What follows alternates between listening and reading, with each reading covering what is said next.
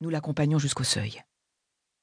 Sa patience harassée, mais qui désormais en voit le bout, elle retrouve toutes ses certitudes.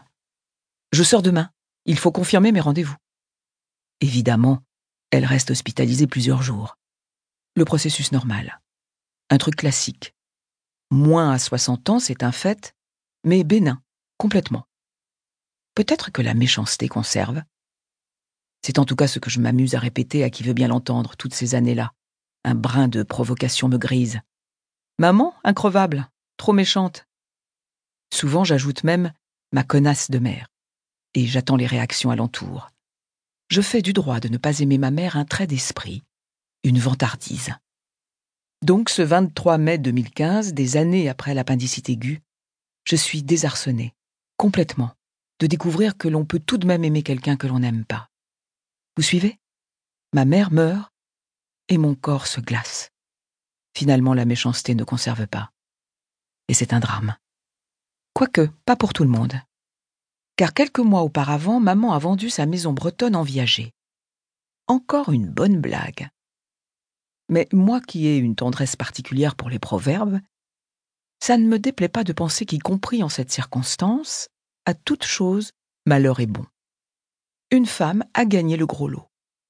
Une femme dont on pensait qu'elle était bien peu raisonnable de conclure un viager avec une dame de 75 ans, pas même malade.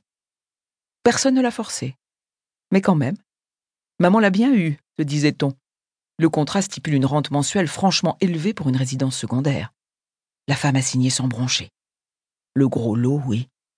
Une merveille de coin breton, avec jardin clos et vue imprenable sur la mer. Pas une maison de famille, la maison de ma mère. À l'exception de la sienne, aucune des quatre chambres n'est attribuée. Elles n'ont pas de mémoire, ces chambres, seulement un style, le goût de maman et de ses apôtres. Entre sa fausse mort et la vraie, entre ces quinze années, un autre épisode notable advient en 2013. L'espace de quelques mois, elle n'a pas le choix. Elle nous offre enfin un bon rôle, celui de ses filles. Pas le rôle principal, qu'elle ne cède jamais, mais une vraie position tout de même, bien au-delà des personnages secondaires, figurants ou spectateurs auxquels nous sommes, comme la totalité de son entourage, généralement cantonnés. Car nous, ses enfants, ne faisons pas exception. Comme tout le monde, nous n'existons que dans le récit qu'elle en fait aux autres, des sujets de fierté, d'inquiétude, de bonheur ou de déception, mais avant tout des sujets de conversation, d'histoire, toutes ces petites histoires dont elle s'honore de tirer les ficelles. Avec nous, frontalement, elle évite de donner prise aux élans maternels. Ces échanges de tout, de rien, aveux d'amour aveugle, à toi de jouer ma fille, je te laisse la place, je t'ai faite pour ça, pour que tu occupes la première place. Non. Cette première place, ma mère tient à la conserver, encore un peu, allez, écoutez-moi, écoutez. C'est sa manière de ne jamais lâcher la vie. 2013, donc, une année d'exception, une sorte d'échappée belle. Quelques mois durant, nous voilà un quatuor enchanté. Une mère et ses trois filles comme si de rien n'était. Plus de confusion possible, nous nous serrons, nous sommes là, bien sûr nous sommes là. On lui a détecté une tumeur au sein. Contre la raison et les progrès de la médecine, maman est paniquée. La dernière fois que dans son regard j'ai perçu un tel constat d'impuissance et de peur, c'était il y a une quarantaine d'années. Nous nous trouvions à la montagne, et notre mère d'ordinaire heureuse skieuse décrète qu'elle ne peut pas descendre la piste. Plus jamais. La panique la saisit. Elle reste là, au sommet. Les secours finiront par la récupérer, et nous ne retournerons plus au sport d'hiver. C'est une petite tumeur. Il suffit de l'enlever et tout ira bien. Sans nous concerter, Anne, Émilie et moi écartons naturellement nos bras pour accueillir, porter, protéger maman. Ce n'est pas dans nos habitudes.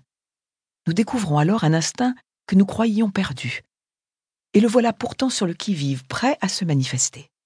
Malgré les ma connasse de mère et nos fuites respectives, j'y reviendrai. Nous sommes là instantanément. Je suis celle qui l'accompagne à l'Institut Curie pour l'opération, parce que, encore une fois, nous sommes voisines. Dans la chambre, j'attends avec elle la visite du médecin. Et je vois ses seins de septuagénaire, lourds, mais qui ne laissent pas tomber, ni vergeture, ni triste chiffon. Je ne crois pas que notre mère s'intéresse à son corps. En revanche, elle continue fermement de compter sur lui, parce qu'il renferme son intelligence, à laquelle elle tient en toute chose, y compris s'agissant d'insouciance, chaque acte comme un argument susceptible d'être retenu contre soi. Maman ne sort pas sans son esprit. Elle néglige son maquillage, jamais son cerveau, même si la terreur, cette fois, paraît le rabougrir. Elle obéit aux infirmières, ce que je trouve soudain douloureux. Et après coup, longtemps après, doux également. Sa soumission ressemble à un désarmement. Oui, voilà. Plus de bataille, maman, ni de toi prête à tout pour gagner. Faisons la paix. Merci la tumeur. Si, merci. Parce que, en la quittant ce jour-là, veille de l'opération, elle ne me donne aucun conseil qui ressemblerait davantage à une assertion sinon rien. Elle sort de la compétition par elle instaurée depuis toujours. Elle néglige de jouer à qui est la plus maligne et ne vole même pas la parole. Je lui dis Ne t'inquiète pas, tout va bien se passer. À demain. Elle répond Merci, ma poulette. Une fille et sa mère. Il y aura six séances de chimiothérapie. Elle perd tant de kilos, ses cheveux, sa grande gueule. Peu à peu, nous devenons les mères de notre mère, l'aidons à faire quelques pas, ou sa toilette, la forçons à manger, l'accompagnons à ses rendez-vous médicaux, retrouvons un contact physique avec elle. Nous pouvons la toucher, l'enlacer. Elle nous confie les clés de son appartement, de sorte que librement nous allons et venons. Et ce bouleversement de nos rôles, je le prends comme une aubaine, une chance.